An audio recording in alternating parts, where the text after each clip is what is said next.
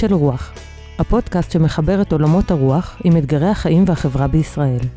עורך ומגיש, ליאור טל שדה. So if you don't recognize a young man's will to meaning, man's search for meaning, you make him worse, you make him dull, you make him frustrated, you still add and contribute to his frustration. While if you presuppose in this man, even in this so-called criminal or juvenile delinquent or drug abuse and so forth, there must be a, a what we call spark, yeah, a spark of search for meaning. Let's recognize this. Let's presuppose it. And then you will elicit it from him and you will make him become what he in principle is capable of becoming. שלום לכם ולכן, אנחנו בקולות של רוח, הפרק 44. אז אה, אנחנו, אה, אני מזכיר, אה, נמצאים בתוך סדרה שעוסקת בהגות יהודית אקזיסטנציאליסטית, ואנחנו בוחנים את ההגות היהודית האקזיסטנציאליסטית מכמה זוויות. הייתה לנו את הזווית הרבנית של הרב סולובייצ'יק, את הזווית הברסלבית חסידית של רבי נחמן מברסלב, והיום אנחנו עם הזווית האפשר לקרוא לה פסיכולוגית, הזווית הפסיכולוגית של המשמעות אה, בעזרת הלוגותרפיה של ויקטור פרנקל, ואנחנו מארחים את דוקטור פנינית רוסו נצר. שלום פנינית. שלום שלום, שמחה אה, להיות כאן.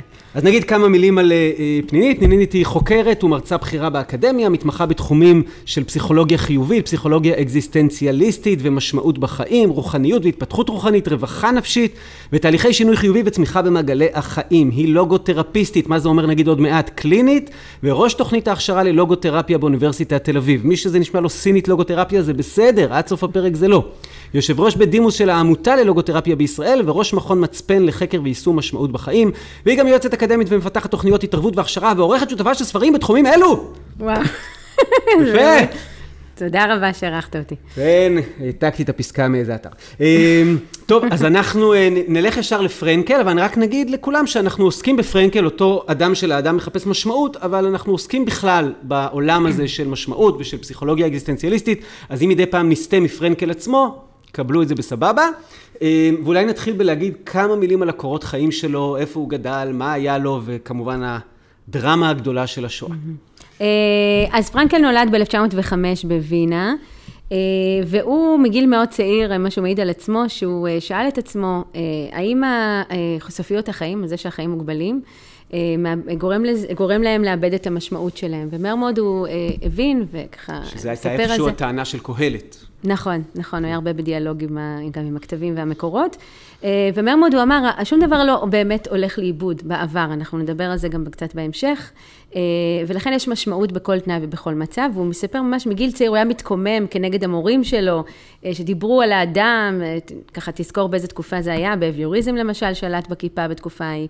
אה, שהאדם הוא מכונה, וש... והתפיסה הדטרמיניסטית והמכניסטית אה, של האדם.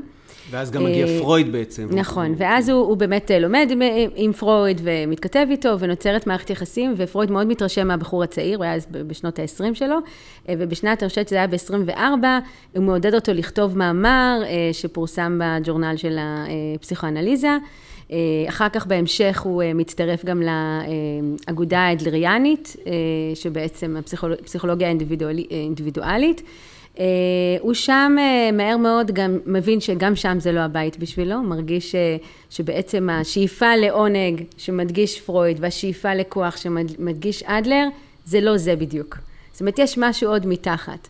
אה, והוא אה, מנסה להוביל איזושהי מהפכה, אני לא אכנס מאוד לעומק, אבל מנסה להביא איזושהי מהפכה מבפנים, זה לא מצליח, הוא, הוא נזרק מה, מהאגודה ומחליט אה, בעצם לפרוש ולייצר את מה שנקרא הזרם הווינאי השלישי.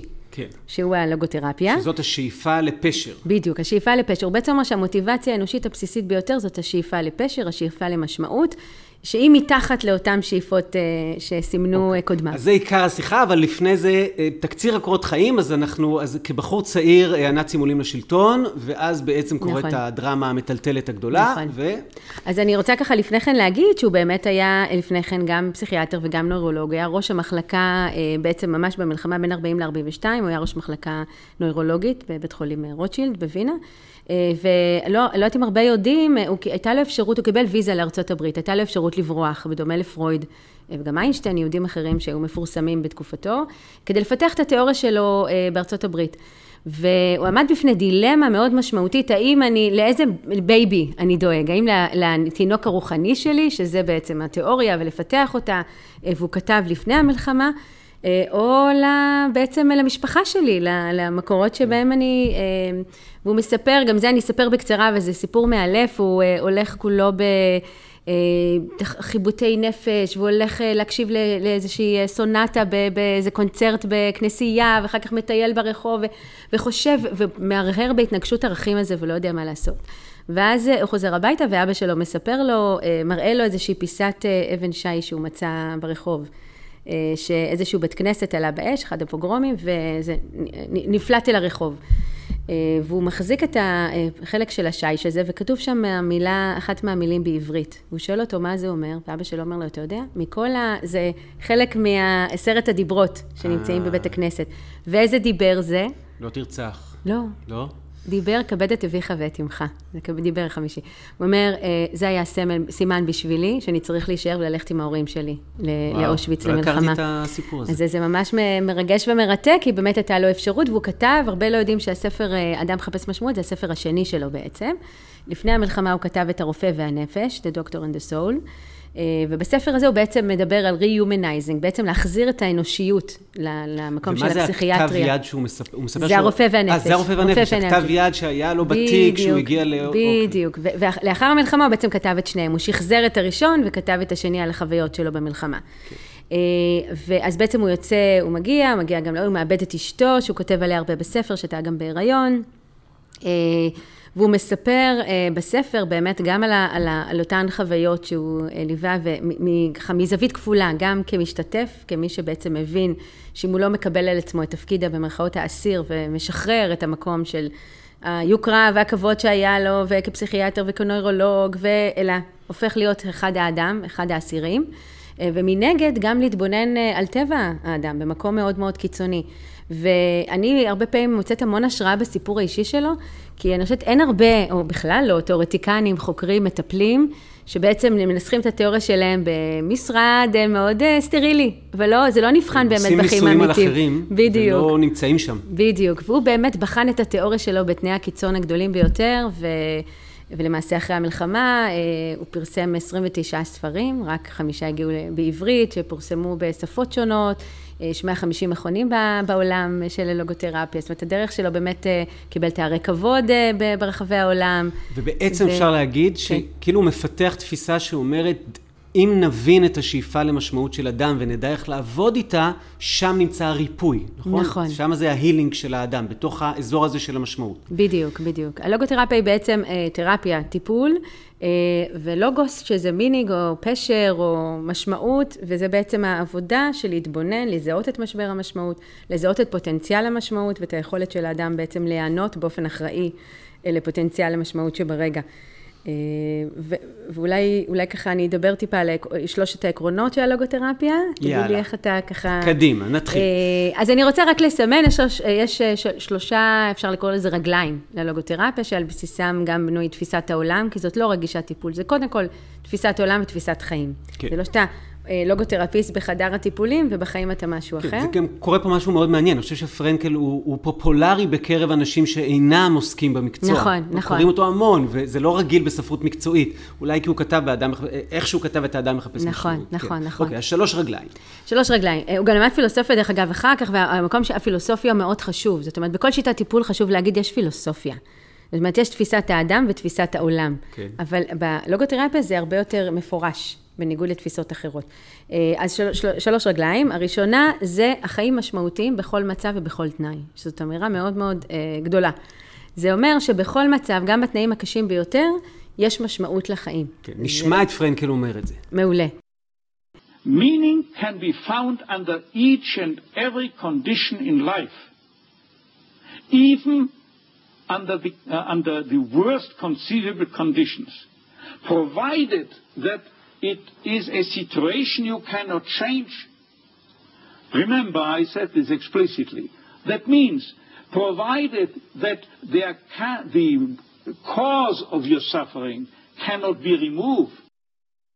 אה, וזה, פה הוא פורש בעצם מהאקזיציונליזם, הרי הוא חלק מהאקזיציונליזם, הוא בעצם יושב על האקזיציונליזם, על הפנומנולוגיה, שמדברת על חוויה החיה של האדם, וההומניזם. כן, בעצם אבל... השם המקורי של הספר, האדם מחפש משמעות, הייתה ממחנות המוות אל האקזיסטנציאליזם, ואז הוא ממש הרגיש חלק, ובגרסה הפופולרית שכולנו מכירים, הוא שינה את השם. נכון. אבל אוקיי, כן. אבל עוד לפני כן, אני אגלה לך עוד משהו, שעוד לפני כן השם המקורי-מקורי שהיה, זה היה, בגרמנית אני, טרוץ דם, זה נקרא uh, nevertheless say yes to life. למרות הכל, אמור כן לחיים. וואו, אוקיי. ואז יעצו לו שזה לא מספיק uh, אטרקטיבי, כן, אז כן. הוא שינה.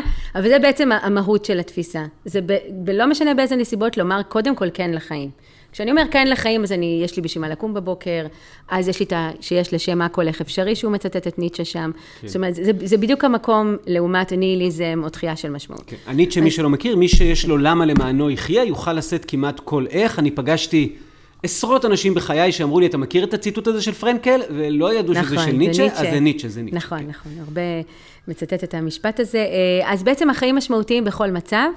אה, זה תלוי בנו, זה כמו גלי רדיו. אם אין לי מקלט, אני לא קולטת אותם. זאת אומרת, כל סיטואציה בחיים, בכל רגע נתון יש פוטנציאל למשמעות. שזו הרגל השנייה? לא, זה עדיין הרגל הראשונה, רק במובן של... של היכולת לקלוט את הרגע. זה כמו שאני אחזור הביתה ואני אחבק ילד שלי. אם אני אחבק אותו ומעל הראש שלו אסתכל על ערימת הכלים, כביסה, מיילים, זה לא יהיה רגע משמעותי. אבל אם אני נוכחת, אם אני נמצאת ברגע, אז אני, זה הופך להיות מרגע סתמי לרגע משמעותי. אז זה ממש הרבה פעמים היכולת להניח שיש משמעות.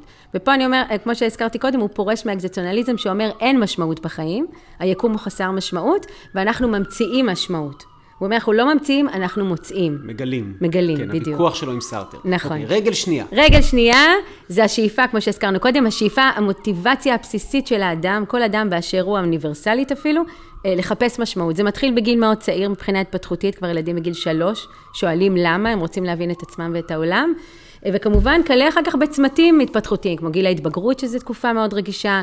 היום מדברים על משבר רבע החיים, גילי 25, משבר אמצע החיים, וכמובן בסוף החיים. זאת אומרת, אה, וכמובן בתקופות של משברים אה, זה עולה.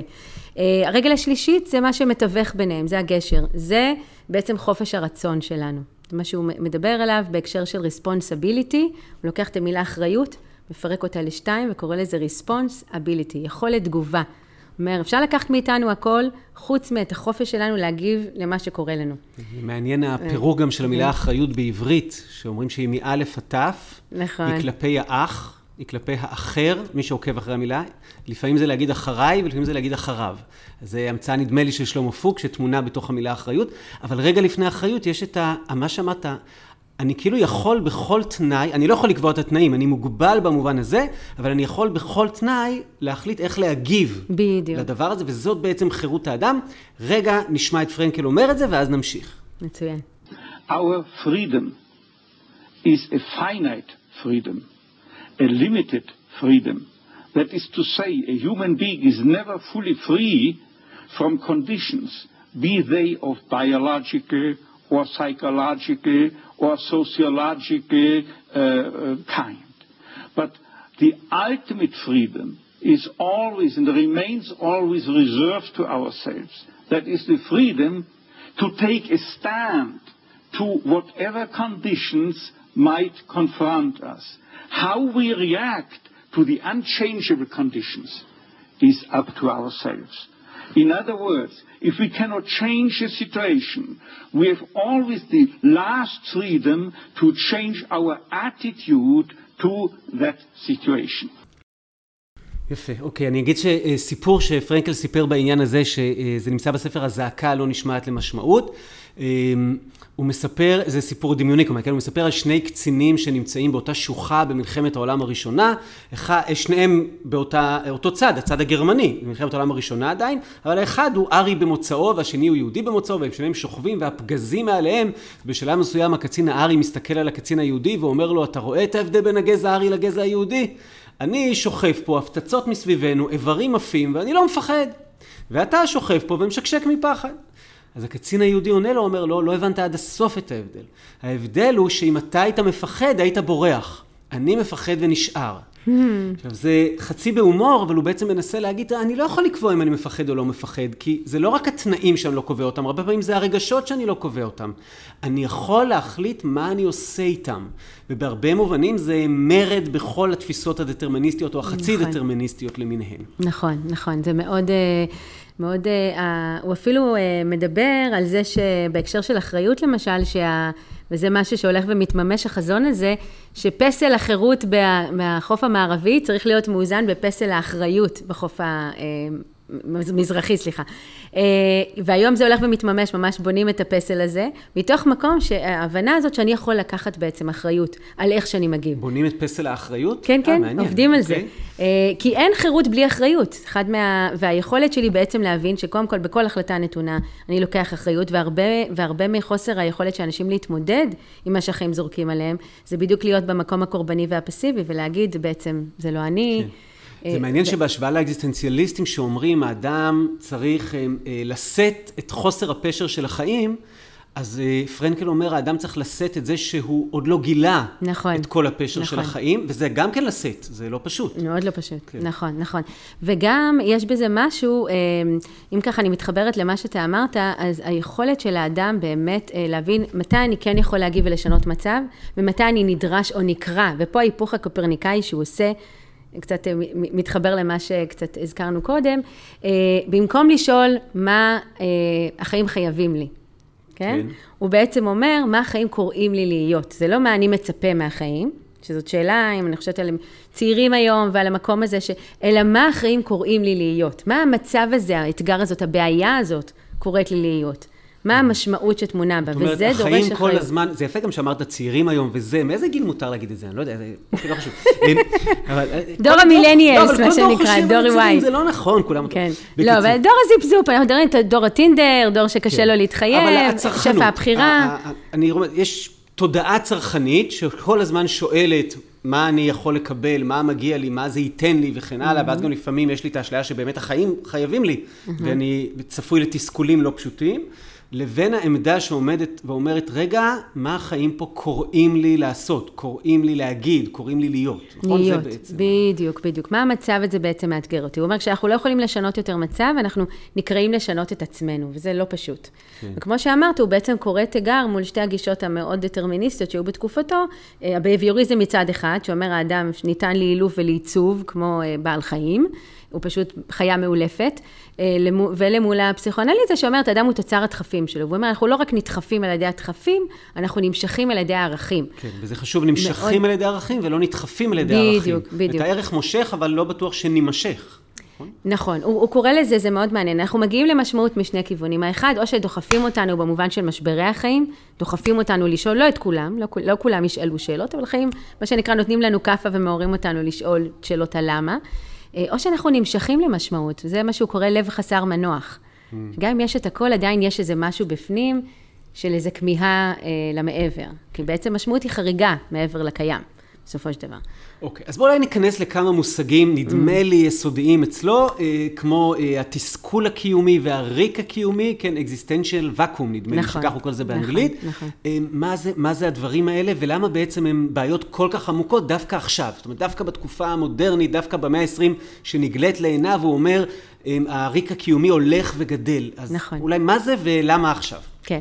אה, אז אני, אני אגיד אה, אה, משהו מסמן, שהיום אנחנו מבינים, ובאמת המחקר היום מתקף את מה שהוא אמר לפני עשרות שנים, אותו ריק קיומי או תחושת ריקנות, אה, באה לידי ביטוי קודם כל בשעמום. זו התחושה שהרבה פעמים הוא קרא לזה, קרא לזה בזמנו נוירוזת יום ראשון, סיידי נוירוזיס, שכביכול אין את ההקטיק בחוץ, את הפעילות. שביזות יום א' בעברית? שביזות יום אוקיי, א', כן. אבל במובן של דווקא שם סנדיי זה, זה סוף שבוע. אצלנו זה אה, כבר נכון, עבודה. נכון, אני חושב שזה נכון. שבוע שאחרי, והוא מדבר כן. על היום ש... זה שאין השבת, כלום, השבת, כן, בדיוק, שפתאום אני נפגש עם עצמי, שפתאום יש את ה, כל הבאז מסביב נרגע, ופתאום, הרי אנחנו עסוקים busy being busy, תחשוב על העידן הפוסט-מודרני, אם דיברת, כן. אה, too busy disorder, אה, אני קוראת לזה, אה, אז, אז מרוב הפעילויות, אני, אין, לו- אין לי זמן להיות עם עצמי ובאמת לשאול את השאלות הגדולות, ופתאום, בסוף שבוע, אומר, הנוירוזה הזאת קמה ועולה. אה, וכמובן ש... זה אם אין לי ילדים קטנים. זה, כי אז נכון. אין לך טיפת זמן לעצמך נכון. בסוף שבוע, ואתה מסודר במובן הזה. נכון, אחרות, יש בעיות אחרות בדיוק, כן. אבל זה נכון. אה, אז בעצם הריק הקיומי אה, מתבטא במה שהוא קרא המשולש הטרגי, שזה הביטוי הראשוני שלו, כמו שאמרתי, הנורמטיבי במרכאות זה השעמום. אבל הוא מתבטא במשולש הטרגי שנקרא, שכולל אובדנות, שזה מה שנקרא כלפי עצמי, התמכרות, שהתמכרות יכולה להיות לא רק לחומרים ממכרים, יכול להיות התמכרות לפורנו, התמכרות, מדברת על העידן שלנו, התמכרות למסכים, התמכרות לעבודה ואלימות. זאת אומרת, כן. תוקפנות, בדיוק, אלימות, תוקפנות זה כלפי חוץ, אובדנות כלפי פנים. אובדנות זה, זה הקיצון, אבל זה יכול להיות דיכאון, נכון? דיכאון, כן. הוא, כשהוא מדבר על שואה שטרגי, הוא מדבר על אובדנות, אבל בוודאי מתחת לזה יש גם יכול ניסיון אובדני, או... אבל עצם דיכאון, חרדה, ואם אנחנו, אני מחברת לחלק השני של השאלה שלך, לעולם שאנחנו חיים היום, כי הוא סימן את זה במאה ה-20, אבל במאה ה-21, העולם שלנו שבע יותר מאי פעם. יש לנו כל מה שאנחנו צריכים, לא רק בלחיצת כפתור, בליטוף מסך. ועם זאת, יש לנו מה שדניאל גולמן קורא לזה היום פשיטת רגל רגשית. זאת אומרת, איזשהו מקום, שאם נחשוב רגע על, על מה שפרנקל מסמל לנו, אנחנו רואים ביטויים הולכים וגוברים של תחושת ניכור, של תחושת בדידות מאוד גדולה. יש שרי בדידות היום בעולם. שר לענייני בדידות? שר לענייני איפה? בדידות באנגליה, וואו. ובעוד מדינה, בגרמניה אני חושבת, ומדברים על פיתוח גלולת בדידות. כמובן תרופות פסיכיאטריות כמו פרוזק. נכנסות, הרבה אנשים מדברים על ה... זה כבר, ל... זה זה כבר עכשיו יורד נדמה לי, כי זה עלה בטירוף, ועכשיו מתחילים נכון. הריאקציה לזה. הריאקציה כן. לזה, אבל גם התחושה הזאת, כמובן, רמות הדיכאון לעומת שנות ה-60 עלו פי 10, הגיל הממוצע ירד מ-29 ל-14 וחצי, זאת אומרת, יש לנו בעיה אמיתית. שהיא לא חומרית, יש איזשהו... ונדמה לי הוא גם מדבר על דברים מאוד, השתוללות ביחסי מין, המקום שמאבדים את הכל, יש לו מאמר מדהים, הדה-הומוניזציה של המין, איך המין נכון. מאבד את האנושיות שלו, ומה שכולנו מכירים, צרכנות מסיבית. בדיוק. תרבות צריכה כזאת עד הסוף. נכון, בדיוק. מה שהוא אומר, אדם שמתוסכל מהשאיפה שלו למשמעות, בעצם פונה להדוניזם פרוע. עכשיו, וזה מצד אחד, מצד שני זה הניאליזם, או אין משמעות, אז חיה ושתה, איך אומרים, אכול ושתה כי מחר נמות. כן. והצד השני שזה פונדמנטליזם, שזה המקום של תנו לי תשובה. אם יש משמעות ואני לא מצליח למצוא אותה, אז אני אלך למי שכבר במרכאות יש לו. ואז אנחנו רואים, למשל, יש מחקרים מעניינים שנעשו על דאעש ועל טרוריזם, שהרבה צעירים ערביים, משכילים, מצטרפים, כי יש פה מערכת שמציעה לי משמעות. יש לי תחושת מטרה, תחושת כיוון, אני... מה שנקרא, מקדיש את חייל למשהו גדול ממני. כל, כל המרכיבי המשמעות נמצאים שם. שזה מעניין בכלל. וכתות, כן. לא, אני רוצה שהרבה מחקרים מיד אחרי מלחמת העולם השנייה, שהתחילו לשאול את השאלה, איך יכול להיות? איך כל כך הרבה גרמנים הצטרפו לדבר הזה מכל השכבות האינטלקטואליות? והתשובה כמעט תמיד הלכה לכיוונים האלה. זאת אומרת, בסוף אני הרגשתי בודד, פרום במנוס מחופש, זה קלאסיקות נכון, ב-41. נכון. הרגשתי בודד, הרגשתי לבד, והנה הציעו לי גם ביחד, גם להיות בדיוק, חלק ממשהו, וגם קהילה. המשהו הזה הוא נורא משמעותי. אז בכלל, אני גם קובע את ההיסטוריה, ואני גם חלק ממשהו, וזה יכול להוביל נכון. לדברים, כשם שזה יכול לרפא, זה יכול להוביל לדברים איומים. בדיוק, בדיוק. זה ממש הצד השני. אז או, או בריחה מצד אחד, או אם תרצה ללכת למקום שנותן לי תשובות, זה כתות, מיסיונריות, אנחנו רואים את זה אה, אצל צעירים היום, אה, וגם לקיחת סיכונים. כי האדם זקוק למאמץ, האדם זקוק אה, למה שפרנקל קרא מתח נואטי, אבל שזה לא מגיע ממקום בריא, המתח הזה, מתח שמצמיח אותנו. כי אנחנו לא שואפים להיות חסרי מתח. הרבה אה, תיאוריות בעבר אה, שגדלנו עליהן מדברות על שיווי משקל, הומאוסטזיס. כביכול יש מתח, אנחנו, המערכת שואפת להגיע לשיווי משקל. אבל בפועל אין דבר כזה, כי האדם שואף להתפתח, אנחנו מתפתחים, אנחנו צומחים. אה, אני הרבה פעמים מדברת על ויגוצקי בהקשר הזה, כי הוא מדבר על אזור ההתפתחות המקורבת. Zone of proximal development. הוא אומר לכל אחד, הוא דיבר על זה בהקשר של למידה למשל, יש אזור שהוא קצת מעבר למה שהוא מסוגל. לא אזור הפאניקה שזה יותר מדי, וגם לא אזור השעמום שזה פחות מדי. אה, אבל מה שאנחנו צריכים זה מישהו שיתווך לנו. כמו מנטור, הוא דיבר על מורה או דמות משמעותית, שעוזרת לנו לבנות פיגומים. לא בונה במקומנו את הבניין, אלא עוזרת לנו לבנות עוגנים. וזה דבר שהוא מאוד משמעותי, כי מתח בריא הוא מתח שמגדל אותנו. אם הוא לא נמצא שם, אנשים בורחים, או מה שנקרא, מחפשים את המאמץ ואת ה... אה, אם תרצה, את הקושי ואת האתגר, באופן לא בריא כמו נטילת סיכונים. את יודעת, זה זורק אותי לעולם אחר לגמרי, אה, קר ומנוכר. אה, לפני 20 שנה פלוס מינוס, בעוונותיי הייתי ראש צוות בחברת AIG, ועבדתי במכירות, והייתי צריך לגרום לאנשים למכור. והיינו עושים ניהול על פי יעדים. ואז מה הייתה האומנות? האומנות הייתה כמנהל לנסות לזהות כמה פוליסות אותו אדם הולך למכור החודש עם כל המוטיבציה שיש לו, בגלל שגם על כל פוליסה אתה מקבל תשלום וכאלה. יגיד, אוקיי, הוא מסוגל ל-20, היעד שלו לחודש הזה יהיה 22, אם הוא עובר את זה הוא מקבל בונוס גדול מאוד, ולראות איך אנשים כשהם נמצאים במתח האפשרי, mm-hmm. מה זה עושה להם, איך זה רותם אותם ואיך בסוף, אז זה כמובן פה על מכירות, אבל זה, כן. זה כנראה דומה מאוד, זה אותו מנגנון. לגמרי, וגם מישהו שמאמין בהם שהם מסוגלים, שזה דבר מאוד מאוד כן. חשוב.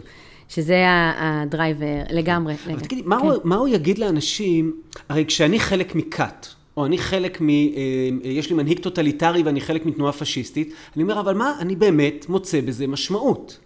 עכשיו, הוא צריך להתמודד ולהגיד, אתה טועה, זאת לא mm. המשמעות האמיתית, נכון? ואז כשהוא ינסה להגיד את זה כי זה פוגע באחרים, או כי... אבל... כאילו זה מתחיל לגלות איזה בעיה, ואז יבוא אדם אחר ויגיד לו, אוקיי, אז גם הדת מבחינתי היא אה, מין אה, אסקפיזם כזה של כאילו משמעות, אבל לא אמיתי, ואז אפשר להמשיך את זה על כל דבר. Mm-hmm. אני לא יודע אם יש לו תשובה, אם... אה, זה, זה, זה, זה מורכב מלהגיד ככה. מה שכן אני יכולה להגיד, שאחד מהדברים המאוד מרכזיים, הוא מדבר על, על המצפון שלנו, כאיבר המשמעות. מצפון לא במובן של סופר אגו כמו פרויד, אלא מצפון במובן של מצפן. הוא אומר, אנחנו יודעים עמוק בפנים מה נכון ומה לא נכון. גם כשאני עושה בחירות נכונות או לא נכונות, והוא מדבר למשל, ביקשו ממנו כמובן הרבה, בהרבה הקשרים להסביר את, למשל, השואה למשל, אז הוא אומר, זה, זה, זה, לא, זה לא רוע, זה התכחשות למצפון. Uh, עכשיו, יש... יש... או, ש, או שזאת ההגדרה של רוע, התכחשות למצפון. התכח... יכול להיות, אבל הוא, הוא באמת רוצה להגיד שאין בני אדם רעים בפני עצמם, יש בחירות רעות. או לא נכונות. Uh, אבל, אבל הדבר החשוב הוא שעד הרגע האחרון אפשר לתקן. יש הרבה עבודה שהוא עשה למשל עם אסירים ועם נידונים לגזר דין מוות, uh, והוא ממש עבד איתם על אותם רגעים אחרונים, לראות שגם שם אפשר למצוא משמעות, כל עוד הנר דולק מה שנקרא, עדיין אפשר לתקן, גם בחירות כן, שגויות. אני זוכר כמה סיפורים שלו על ההתפעלות שלו מזה שהוא זיהה אצל אנשים על סף מוות שהם שם בשיא המשמעות. זה לא שהם נכון, מאבדים שם את המשמעות, נכון. אלא שם, שם מגיע השיא. בדיוק, בדיוק. אז פרנקל קראתי, הוא אומר, יש שלוש כן. דרכים בגדול לגלות את נכון, המשמעות. נכון. אחד, אה, אה, אחד זה מתוך לעשות מעשה שחורג מעצמי, להיות באיזשהו מקום של יצירה, להיות במקום של הזולת, משהו שחורג מעצמי. שתיים, זה דרך התנסות באיזושהי חוויה, שזה הטבע, כן. או אהבה, או כל מיני חוויות. והשלישי, שאולי רגע נעשה עליו זום אין עכשיו, זה איך אני מגיב לסבל. נכון. והסיפור של הסבל הוא מאוד מרכזי, זאת אומרת, יש איזה רעיון ש, שהמראיינת אומרת לו, אז אתה בעצם אומר שבשביל משמעות צריך לסבול. הוא אומר לה, לא, לא, זה לא, זאת לא הכוונה, אבל בסוף כולנו כנראה נגיע למצבים של סבל, מי יותר מי פחות, והתגובה לסבל מבחינתו היא, למה? אז אני רוצה, אם זה בסדר, טיפה אה, לעשות רוורס, כן, וכן לתת איזושהי תמונה אה, שלמה, כי אני חושבת שהכוח... אה, אה, הרבה פעמים חוסר ההבנה סביב משמעות אני מוצאת. אה, האחד זה שהרבה אנשים חושבים על משמעות כמשהו נורא ארטילאי פילוסופי תיאולוגי, ואז נורא... ופה יושבת ההבחנה בין משמעות החיים, the meaning of life, ל-meaning in life, משמעות בחיים. זה שני דברים שונים, הם מזינים אחד את השני, וזה לא אומר שאני צריכה לדעת את משמעות החיים במובן הפילוסופי-תיאולוגי בשביל לחוות משמעות בחיים. זה דבר אחד. הדבר השני, שהרבה פעמים משמעות באמת מחובר, מחוברת לסבל. פרנקל הרבה פעמים שמו עולה ביום השואה, אני מוצאת הרבה פעמים סביב, וזה לא נכון, כי משמעות היא בדיוק על הספקטרום האנושי.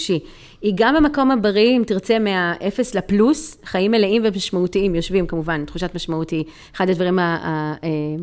אם תרצה, המהותיים ביותר לחיים משגשגים ופורחים, אבל גם גורם מגן מהמינוס לאפס במצב של משבר. ואנחנו לא חייבים, כמו שאמרת קודם, להגיע למצב של משבר בשביל למצוא משמעות. כן, אבל גם בגלל ולכן... הביוגרפיה שלו וגם בגלל דברים אחרים, בסוף הוא הקדיש מלא נכון. מלא עמודים ומלא מלא אנרגיות להתמודדות נכון, עם סבל. נכון, נכון, אבל אני, הסיבה שאני עושה זום, זום אאוט, כי קודם כל הוא כתב את זה עוד לפני כן, וחשוב להגיד שהוא הקדיש אה, מקום לחלק הבריא של החיפוש אחר משמעות, וזה, כמו שאמרת קודם, המפגש שלי, שלושתם מביטוי של חריגה מה... מעצמי, דרך אגב. חוויה זה חריגה מעצמי לדיאלוג עם העולם. זה יכול להיות מול טבע, ראה שקיעה במקום כמו אושוויץ, הוא מתאר את זה המון. יכולת לראות יופי, לראות פרח, להתרגש ממנו, מה שיש לי ילדים קטנים, ואנחנו כמבוגרים קצת בינדר דן דט, איבדנו את זה, להיות בקשב אל העולם, למתנות העולם, מה, ש, מה שאני מקבל מהעולם. אז יכול להיות טבע, יצירת אומנות, מוזיקה, מערכת יחסים, אייזו כזה, כמו שבובר מזכיר לנו. אה, יצירה, שזה תביעת העקבות שלי בעולם, או תביעת חותם של הייחודיות והחד פעמיות שלי. אה, במה שאני עושה, וזה יכול להיות בכל דבר אה, שהוא בעל תרומה. אה, ושוב, אנחנו גם פה רואים את המקומות שאנחנו לא מאפשרים את זה, אנחנו רואים ונדליזם. לא יודעת אם יצא לך הרבה פעמים לראות, דני היה פה בכל מיני טרקים בעולם, באיזה הרים דני כן, היה... כן, אבל לא, לא צריך להרחיק לשם, כן. אני רואה מה קורה אצלי בבית, יש לי שני ילדים בני חמש וילדה בת שלוש, אם אתה לא מאפשר את זה, יהיה, יהיה ונדליזם. יהיה כן. ונדליזם, בדיוק. ואחד הדברים המאוד מעניינים, שראו הרבה פעמים שבוגרי י"ב, שמסיימים בעצם תיכון, זה היה בעבר מאוד... אז הם היו משאירים אחריהם פוגרום, ואנשים אומרים, איך הם מעיזים? כי איך יכול להיות שהעולם ימשיך כאילו כלום, כאילו לא הייתי כן, פה. כן. אני רוצה, יש נראות, אני רוצה שמעשים שלי יש עקבות. וכשאנחנו מאפשרים את זה, למשל קיר שמאפשר להם להטביע חותם, אז אני בעצם מרגיש שאני משמעותי. אז זה מה אני נותן לעולם, ואלה שני מעגלים בריאים. והמעגל השלישי, אה, שהוא אומר בעצם, אה, גם במצבי סבל, אם אמרנו שיש משמעות בכל מצב, אז גם שם, במצבים שאנחנו לא יכולים לשנות, שם אנחנו נקראים, ולכן הוא אומר, זה הנתיב הגבוה מבין השלושה, לחרוג מעל ומעבר לנסיבות. ואז מה זה אומר? משמעות. איך אני מוצא סבל, אה, סליחה, איך אני מוצא משמעות בתוך צריף באושוויץ, כשכל המשפחה שלי כנראה נרצחה ככל ה... איזה, מה, איזה משמעות יכולה להיות? כן, אז, אז זה באמת, אה, אה, אחד הדברים זה שמתחבר, אני, אני, נורא יפה מה שאתה, זה מזכיר לי את המושג היפני שנקרא קינצוגי. אה, הוא, פרנקל מדבר על זה שאני יכול לבחור לקחת ניצחון אישי, סליחה, טרגדיה אישית, ולהפוך אותה לניצחון אנושי. פה הוא מדבר על כוח ההתרסה של הרוח האנושית. אה, וחיברתי רגע לקינצוגי, כי קינצוגי בעצם מדבר על זה בתרבות היפנית, אה, גם תפיסת עולם שנקראת וואבי סאבי וגם אה, סגנון אומנות. בניגוד לתרבות המערבית, משהו מתקלקל, משהו נשבר, אנחנו זורקים אותו וקונים חדש. ואם ניקח את זה הלאה, אז גם מערכות יחסים, שאין היום הרבה פעמים סבלנות לתהליך. פה הם לוקחים את מה שנשבר והם מדביקים אותו מחדש, אבל עם זהב. בעצם אומרים, יש משהו הרבה יותר יפה בפגיעות.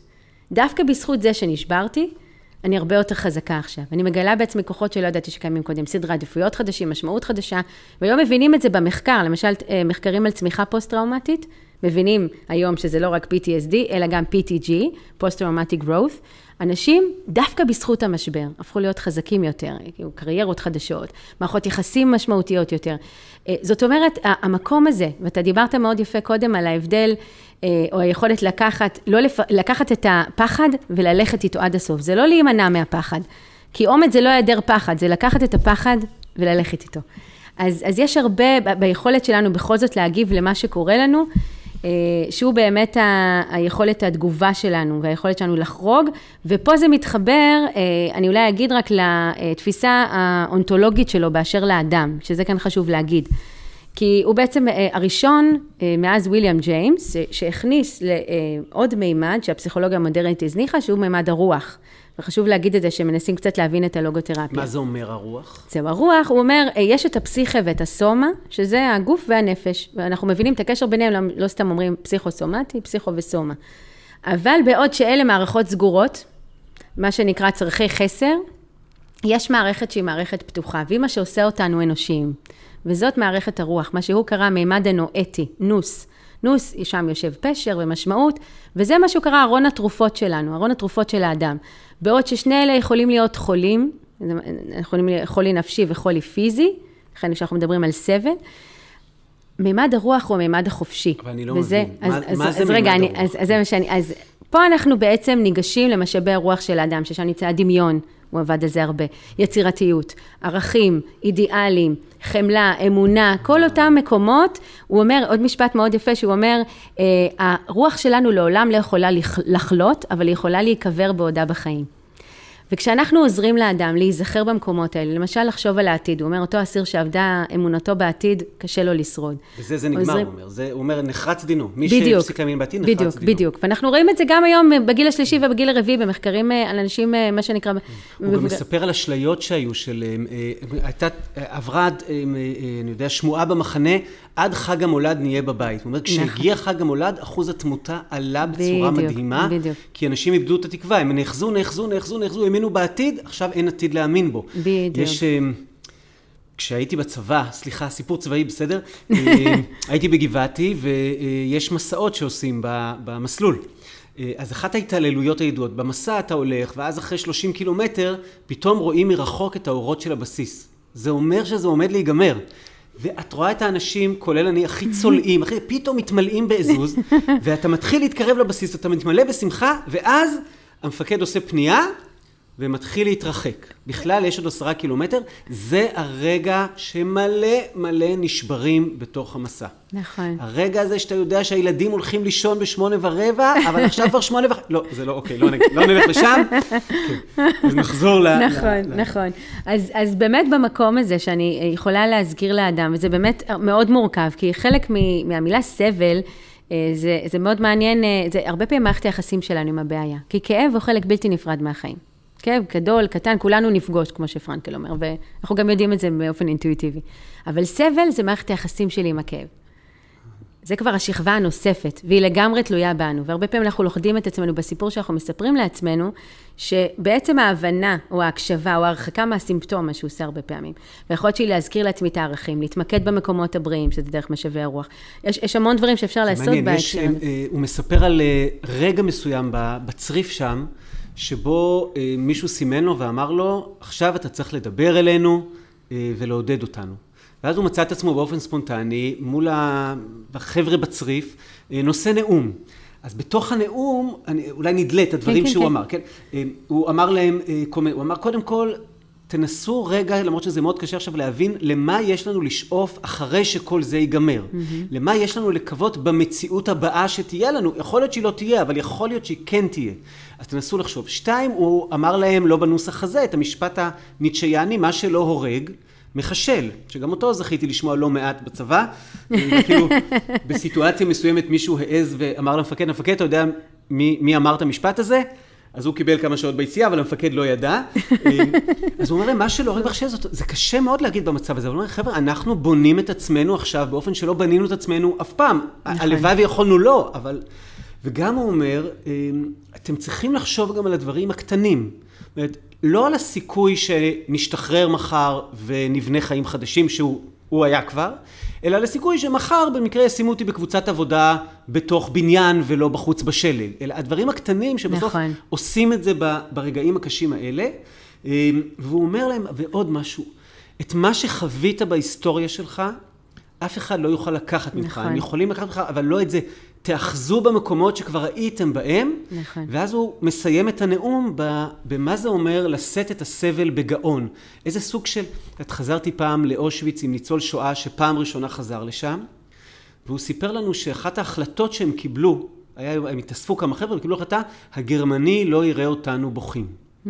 וזה היה נתן להם את המשמעות, לעמוד עם הכבוד העצמי שלהם, והוא מאז השואה לא בכה.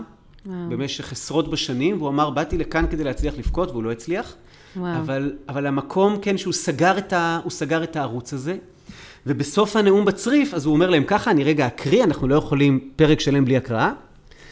כוונת דבריי הייתה למצוא את המשמעות המלאה שבחיינו באותה שעה, באותה בקתה ובאותו מצב חסר תקווה כמעט. ראיתי כי מאמציי עלו יפה. כשנדלקה שוב נורת החשמל, ראיתי את ידידיי, יצורים עלובים אלה, מדדים לקראתי להודות לי בעיניים דומעות. אך עליי להודות כאן כי רק לעתים נדירות, נדירות מדי, עצרתי כוח להזדהות עם חבריי בסבלם, וכי ודאי החמצתי הזדמנויות רבות להזדהות כזו. שזה משהו שהוא מכניס בהרבה מקומות את ה... לא הייתי טוב מספיק, hmm. עם המשפט ה... לא יודע, בלתי נסבל בספר, שהוא אומר, מי שהיה שם יודע, הטובים באמת לא חזרו. Hmm. זה בסוף בסוף היית כן. צריך להתפשר בכמה מקומות. Mm-hmm. נכון, נכון. אבל uh, אני חושבת שבאמת יש פה איזושהי, uh, אם אני חוזרת ככה למה שאתה אמרת, uh, כי לא כל דבר בחיים אפשר לבחור. אם אני חוזרת רגע לחיים שלנו, uh, יש דברים שנופלים עלינו, אבל מה שאנחנו כן יכולים לבחור, וזה הרבה פעמים קשה לזהות את זה, אומר, בין הגירוי לתגובה יש רווח. והרווח הזה, וככל שאני מתאמן בלשים לב לזה, אני יכולה להגדיל את הרווח הזה, ולראות איפה אני יכולה לקחת אחריות, אפילו, כמו שאתה אומר, החירות הקטנה הזאת, של, הוא אומר, אותם אנשים שנכנסו לתאי הגזים עם שמע ישראל על שפתיהם. זאת אומרת, היכולת, כמו שאמרת, לשאת בגאון, או לראות איך אני, מה אני יכול לעשות בכל זאת מהמצב הזה. ו, אה, וזה משהו שאני הרבה פעמים אומרת, המילה משמעות יושבת על המילה לשמוע ומשמעת. משמעת במובן שזה דורש מאמץ מכוון, זה משהו שאתה עושה, אם תרצה, אה, ריטואלים, כמו שיש לנו בדת, או סדירויות, שגרות, זה משהו שעושים באופן קבוע, והיכולת שלי להקשיב. הוא קורא לזה האוזן השלישית. זה להקשיב, בין אם זה המטפל שמקשיב לעוד רבדים, ובין אם זה אני שמקשיבה לעוד רבדים בחיים ורואה רמזי משמעות במציאות הרגילה, אה, ואפילו בסבל. בואי נלך קצת לנתונים, עולם המחקר. אז פרנקל כן. מביא מלא נתונים שמראים מכל מיני מחקרים שנעשו איפשהו באמצע המאה ה-20, או ב, אמ, על זה שבאמת אנשים אמ, חווים אה, דיכאונות עצומים בגלל היעדר משמעות, וחווים עושר גדול בגלל משמעות, על ה... הרבה מחקרים על המשמעות של המשמעות. את עוסקת בזה, אז אולי את יכולה לתת לנו דברים עכשוויים. כן. אה, אז האמת שיש המון המון מחקרים אה, היום, אה, אני גם הבטחתי טיפה, אני ארחיב את הסוגריים, אז אני אגיד שלמשל המחקר העדכני בתחום המשמעות, ניסה לפתח איזושהי הגדרה, גם שלשה, אבל מורכבת, שבעצם לוקחת את המשמעות וניסה לפרק אותה להקשרים שממש אפשר גם להתערב בהם, גם מבחינה מדידה וגם מבחינת התערבויות. ובעצם אומרים שמשמעות מורכבת, יש לה היבט קוגניטיבי, יש כמובן הקבלה מלאה ללוגותרפיה, קוגניטיבי זה אומר מי אני, מה אני. זה אם תרצה הקוהרנטיות. שסיפור חיי מתחבר, עבר, הווה ועתיד, mm-hmm. שיש לי מורשת, שאני חלק ממשהו גדול ממני, שהנקודות מתחברות. אה, פה הרבה פעמים אנחנו רואים למשל בטראומה שנקטע הרצף. ומנגד אנחנו יכולים למשל, אה, למשל ילדים צעירים או תלמידים, אנחנו יכולים לעזור להם לפתח את התחושה שהם חלק מרצף, כמו למשל עבודת שורשים, מסע לפולין, זו תחושה, אם זה נעשה נכון כמובן, זה... זאת אומרת שזאת תהיה חלק מעבודת המטפל, הלוגותרפיסט, לעזור לי למצוא את הרצף? למשל, אבל לאו דווקא מטפל, כמו שאני אומרת, גם עבודת שורשים או מסע לפולין, כן, כן. או, או לא יודעת מה, מסע ישראל, חוצה ישראל, זה התחושה שאני חלק ממשהו גדול ממני, והתחושה שנקודות חיי מתחברות, שאני לא סתם אה, אקראי. כן. אלא שיש רצף. אז זה הממד היותר קוגניטיבי שמאפשר לי תחושת קוהרנטיות, שיש סדר בעולם. המרכיב השני זה מרכיב יותר מטיבציוני, שמדבר על תחושת של purpose. אם הראשון זה היה coherence או comprehensibility, שזה הנושא של ההבנה, אה, אז זה יותר מה דוחף אותי, מה מניע אותי, זה הנאה בעין. בשביל מה אני קם בבוקר, אם תרצה, ואנחנו, אם את מחברת לנתונים, היום יש לנו המון נתונים על אה, צעירים, אה, לא רק מתבגרים, אלא צעירים 20-30, שמה שנקרא דריפטרס, הם נעים בעולם בתחושה של חוסר כיוון, חוסר מטרה, אה, ואנחנו מכירים את המשפט, If you don't stand for something, you fall for anything, שזה, אם דיברנו קודם על כתות, פונדמנטליזם או ניהיליזם. אז זה דבר שהוא מאוד משמעותי, הוא אומר, הציניות והאדישות וניתוק, אחד החוקרים הבולטים בתחום הזה אומר, החליפה את התקווה של הנעורים, שבעצם אומרת, אני יכול לשנות, אני יכול לעשות, והיום יש הרבה ניתוק וציניות, וכמובן, עידן המסכים שתורם לזה, אנחנו יודעים שבילוי ברשתות חברתיות ותופעות כמו FOMO, fear of missing out, הפחד מהחמצה, אה, פרדוקס הבחירה, שיש לנו יותר מדי מכל דבר, אה, מוסיפים לזה, לתרבות הזאת המאוד מהירה ומזפזפת, שמקשה עלינו להתחייב. ומשמעות היא גם לברר את הערכים שלי, אבל גם כמובן לממש אותם בחיים האמיתיים. אז זה מאוד מקשה, אז זה, זה הממד השני. והממד השלישי זה הממד באמת הקיומי, שמדבר על תחושה של מטרינג, של ערך. שלעצם הקיום שלי יש ערך. יש משפט מאוד יפה בעברית שאומר, בלט בהיעדרו. Mm-hmm.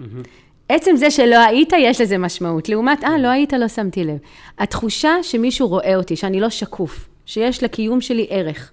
כן. וזה דבר שהוא מאוד משמעותי. אני, אני חושבת, יש בסרט אבטאר, אתם אומרים, I see you במקום I love you, גם בובר מדבר על יכולת לראות, וזה עוד משהו שקצת הולך לנו לאיבוד בתרבות המהירה שלנו, של המסכים, שבכל תחנת רכבת, אה, מעלית, אנחנו כמעט כבר לא רואים אחד את השני באמת בעיניים. אה, אה, לדן אריאל יש מחקר מאוד מעניין שמראה את ה... לפחות בעיניי מתחבר לזה, אה, שמחלקים אנשים לשתי קבוצות, נותנים להם אה, דולר כל פעם שהם כותבים אה, דף. קבוצה אחת, כל פעם שהם מגישים את הדף, הם מקבלים את התשלום, אבל גורסים להם מול העיניים את הדף, או מקמטים וזורקים. קבוצה שנייה מתייקים, גם אם אחר כך הם יזרקו, אבל מול העיניים הם מתייקים.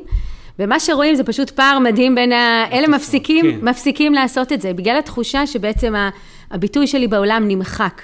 מה שנקרא, באתי בשביל הכסף, נשארתי בשביל המשמעות. ואנחנו רואים את זה גם כמובן בעולם העבודה, אנשים עוזבים מקומות עבודה מאוד נחשבים עם תגמולים, בגלל התחושה שלא רואים אותם.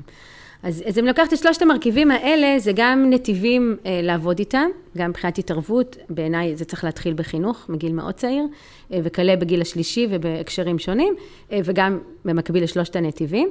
אה, ובאמת אנחנו רואים היום נתונים, אה, מה שנקרא, אקרוס אה, מהמינוס אל הפלוס. זאת אומרת, בהקשר של מינוס, אנחנו רואים שמשמעות מהווה גורם הגנה. גם כנגד התנהגות עבריינית, נגד התמכרויות, גם למול, למשל בהתנתקות היה מחקר מעניין, שאותם מתבגרים שהיה להם תחושת משמעות, הראו הרבה פחות סימפטומים פסיכיאטריים מכאלה שלא הייתה להם תחושת משמעות או משמעות נמוכה. גם בהקשר של משברים בחיים, גם התפתחותיים, גם נורמטיביים ולא נורמטיביים. ומנגד אנחנו רואים שמשמעות מחוברת עם אריכות ימים, משמעות אה, מחוברת עם מערכת חיסונית חזקה יותר, כמובן אה, דיברת על עושר, אז זה תוצר לוואי, כמו שפרנקל אומר, של תחושת משמעות. אה, גם תגובה טובה יותר, stage 4 cancer, אנשים שהם חולים מחלות כרוניות, שהם חווים תחושת משמעות, אז הם מגיבים טוב יותר לטיפול. זאת אומרת, יש היום המון עדויות שבעצם מחזקות את מה שהוא אז, כמו שאמרת, במחקרים המאוד ראשוניים ביטא, היום אנחנו רואים את זה מעניין. אפילו יותר. יש משפט של הלל הזקן, שהתפלאתי לשמוע את פרנקל מצטט אותו כמשהו שמחזיק נכון. על רגל אחת את, ה, את הדברים. נכון מאוד. אז למה שאני אגיד את זה? בואו נשמע את פרנקל אומר את זה. It is Hillel, H-I-L-L-E-L, who uh, once said, if I'm not doing it, who will do it? If I'm not doing right now, when shall I do it? But if I'm doing it only for my own sake, What am I? This means no really human being. Because a human being is not someone as psychotherapeutic systems depict the human being. He is not someone he, that is concerned primarily and originally with uh, uh, complexes, conditions, conflicts, and problems going on within his psychological system, intrapsychically, as as it were. But normally, fundamentally, originally, primarily, basically, any human being is concerned with something out there in the world, is concerned with someone out there in the world, a work to do, a job to complete, a task, a meaning, a mission in life waiting for him, for him exclusively to be materialized, to be actualized by him and by no other person. Right now, who else if not he? And finally, this he doesn't do for himself, for his tranquility, for his uh, uh, discharge of tensions, for his uh, inner equilibrium, for getting rid of the stimuli or the, uh, of the superego which uh, is dissatisfied or uh, obeying the, the father image. But he's doing it for the sake of a cause to serve or another person to love, and not and never and never for himself only. ואז הוא בעצם אומר לנו בזה, אם, אם אין אני לי מי לי, זאת אומרת, אני לא יכול לשים את המשימה הזאת של המשמעות על מישהו אחר, אני חייב להיות בדיוק. זה שזה. אם אני לעצמי מה אני, אם אין פה חריגה מעצמי, משמעות לא תהיה, ותפסיק לחשוב שמחר אתה מתחיל. אם לא עכשיו, אם מתי, אין, אין, זה הזמן, אתה חי את העכשיו, אתה צריך לחיות אותו עד הסוף. בדיוק. אז אני באמת רוצה להתחבר ולהוסיף עוד מילה, כי משמעות זה לא משהו שעובר בתורשה. זה, אם משהו היה משמעותי להורים שלי, זה לא אומר שיהיה משמעותי לי, וזה לא משהו שאני מקבל מאחרים. זה משהו שכמו שאמרת, המשימה היא לי, באופן ייחודי וחד פעמי. אה, והמקום הזה שהרבה פעמים אנחנו אומרים, אני אחיה חיים משמעותיים בפנסיה, אחרי שיגמרו כן, הפרויקטים, כן. אחרי, אחרי, אחרי. שהילדים יגדלו. בדיוק, אנחנו כן. בעצם אה, חיים, ב, חיים בהכנה, מה שנקרא. נגמר לנו הזמן, זה לא בסדר. זה ממש לא בסדר. אז אני אקריא את הסוף. רגע של האדם מחפש משמעות, ואז תגידי אם יש עוד איזה משפט, בסדר? כי אני חושב שבלי הסוף של הספר הזה אי אפשר, הוא פשוט סוף מדהים. אדם אינו עצם אחד בין עצמים אחרים. עצמים קובעים זה דרכו של זה. ואילו האדם בסופו של חשבון מחונן בכוח ההגדרה העצמית. דרכו וגורלו, כמובן במסגרת נתונה בסביבתו, הוא-הוא הקובע אותם. במחנות הריכוז במעבדה חיה זו ובמגרש ניסויים זה ראינו אחדים מחברינו מתנהגים כחזירים בעוד אחרים מתנהגים כקדושים. אפשרויות אלה ואלה גנוזות באדם. איזו מהן יגשים, דבר זה תלוי בהכרעות ולא בתנאים. דורנו דור ריאליסטי הוא, לפי שלמדנו לדעת מהו האדם באמת. אחרי ככלות הכל, האדם הוא אותו יצור שהמציא את תאי הגז של אושוויץ, אבל הוא גם אותו יצור שנכנס קוממיות אל תאי גז אלה, ועל שפתיו תפילת שמע ישראל. מעורר השראה. פניני, תודה רבה. תודה לך, נהניתי. מקסים ונהדר, ולמדתי המון. תודה, גם אני למדתי. ותודה לכן ולכם על ההאזנה, ואתם מוזמנים כמו תמיד, אם אתם מרגישים שזה משמעותי, אה, להעביר את זה הלאה ולהפיץ את הפודקאסט. אה, והפרק הבא אנחנו נארח שוב את דודו ליברמן ונעסוק בתפיסה אקזיסטנציאליסטית של קפקא. יפה. אני צריך להגיד שהפרק הבא זה הפעם הראשונה שאני מעז לעשות פרק על משהו שאני לא מבין בו כלום. מעולה. אז יהיה מעניין. זה תמיד אפשר ללמוד. אני רק רוצה להוסיף, אם אפשר, בטח. שמי שמתעניין, אז גם מוזמן לפנות אלינו אה, למכון, למכון מצפן, ללמוד קצת יותר על הגישה ועל הרעיון. יש לנו יום עיון בחודש מאי בנושא של משמעות בעבודה, ובקרוב יהיה לנו פודקאסט שיפרוס את כל ה... אה, אז נהדר. מוזמנים לשמוע. תכתבו פנינית נצר רוסו ותגיעו רוס- לאתר שלה. אה, רוסו נצר, כן, תודה. רוסו נצר, סליחה. אוקיי. תודה רבה, ליאור. תודה, תודה, נהניתי. להתראות. תודה, להתראות.